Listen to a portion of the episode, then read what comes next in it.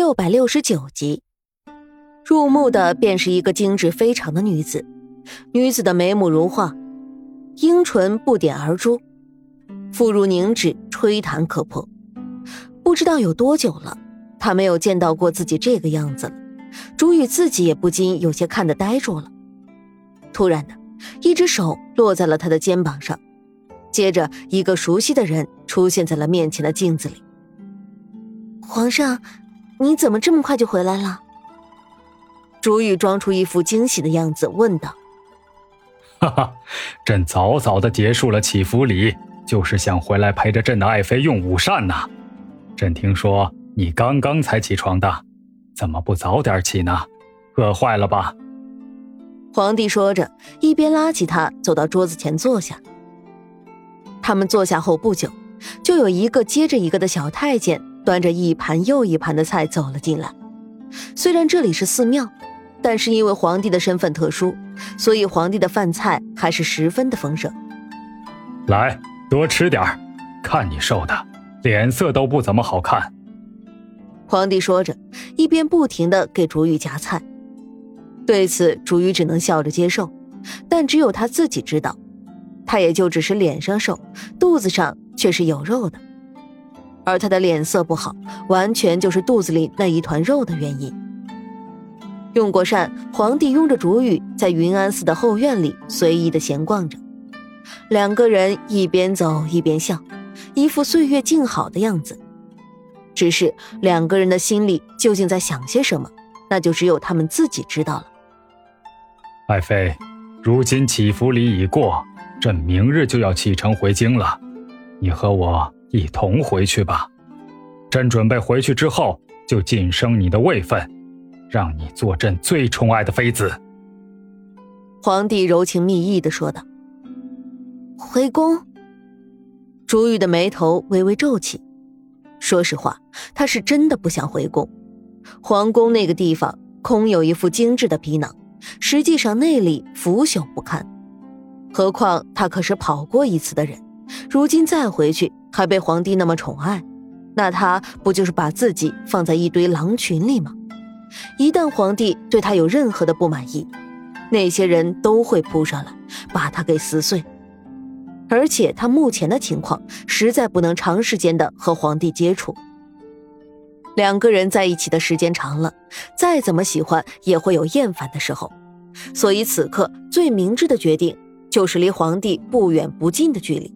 让他能够天天的看着，可是又吃不着，不仅吃不着，还要让他的心里天天的挂念着。这样的话，皇帝的心里才会真的把他放在心里，白依依交代给他的任务也才能完成。想到这里，朱玉的心里不禁泛起一丝苦涩的情绪。不知道从什么时候开始，她也变成了这样一个工于心计的女人了。怎么了？你不想和朕一起回宫吗？皇帝有些不高兴的质问道。不是的，不是这样的，皇上，你怎么会这么想呢？只是臣妾有难言之隐啊。朱玉趁机说道。有什么难言之隐，你且说出来，只要是朕能够做到的，朕一定为你做主。皇帝说道。皇上。臣妾是跑过一次的妃子，先不说那些大臣们会不会同意臣妾再次入宫，就是臣妾真的跟您一起回去了，后宫里的那些姐妹们，恐怕心里也会不痛快的。到时候如果找到了机会，他们一定会想方设法的对付臣妾的。臣妾实在害怕。朱玉说道：“这，爱妃尽管放心，有朕在。”他们不敢对你怎么样的。朕回去之后就小谕六宫，谁敢对你不利，朕绝对不会轻饶了他。如何？这样，你可放心了。皇帝哄着朱玉说道：“皇上，你这不是把臣妾往火坑里推吗？”朱玉佯装生气的说道：“这话怎么说？”皇帝一副不理解的样子问道。皇上，您自己想一想，臣妾本来就是大家的眼中钉了。如果您真的下了这么一道旨意，那臣妾不就更加的如履薄冰了吗？臣妾不敢回去，臣妾不要回去。竹雨撒娇的说道：“嗯，爱妃，你说的也是，是朕考虑不周了。那，爱妃，你说该怎么办？你说，只要你说得出来，朕就能做到。”皇帝说道：“嗯，皇上。”没有骗臣妾。朱雨歪着头，一副呆萌的样子看着皇帝说道：“这一个表情看得皇帝顿时就心花怒放了。别说是一个要求了，就是一百个他也能做到。”爱妃，你说吧，朕一定能做到。”皇帝信誓旦旦的说道。“皇上，臣妾知道您在京城郊外有一处温泉行宫，臣妾想去那里住。”您看，那里距离皇宫也不远，平时的时候您也可以去看臣妾，在那里没有其他人，臣妾也不用为自己的安危担忧，好不好？朱雨说道。温泉行宫，那里倒确实是个好去处。皇帝若有所思的点了点头，说道：“那，您觉得呢？”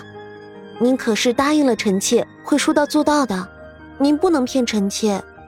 朱雨微微的嘟着嘴，一副不满的表情说道：“好，好，好，朕答应。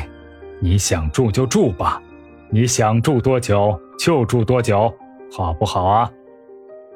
皇帝揽住朱雨的腰肢，将脸贴在对方的脖颈处，无奈的说道：“嗯，臣妾谢谢皇上的隆恩。”竹雨说道，声音里是掩盖不住的欣喜，脸上的皇帝看不到的表情却是一脸的算计。这天晚上，两人又是一番云雨。第二天，皇帝带着竹雨坐上了自己的马车，带着他一起离开了云安寺。在路过温泉行宫的时候，亲自将人送进去，又留下了许多的宫女太监照顾竹雨，这才依依不舍的告别。竹雨站在温泉行宫外面，目送皇帝的仪仗队走远。等到皇帝的仪仗队消失不见，他的脸色猛地就冷了下来。你们都是皇上留下来的人，那就应该知道什么该做，什么不该做吧？竹雨轻轻地抚弄着自己手指上的单扣，一边漫不经心地说道：“那些宫女太监们一听竹雨说这话，哪里不明白，这位主子这是在立威呢？”当即不敢多言，马上就整齐的跪了一地，高声的喊着：“娘娘明鉴，奴才们绝无二心。”那就最好了。如果让本宫发现你们谁吃里扒外，可就不要怪本宫将这件事情告知皇上。到时候，你们就是有几颗脑袋都不够砍的，明白吗？”朱雨厉声说道。是，奴婢明白。众人齐声回答，朱玉这才满意的点了点头，转身走进了行宫里。温泉行宫如同它的名字一样，里面有一处温泉，所以整个行宫的温度都比外面的温度要高几分。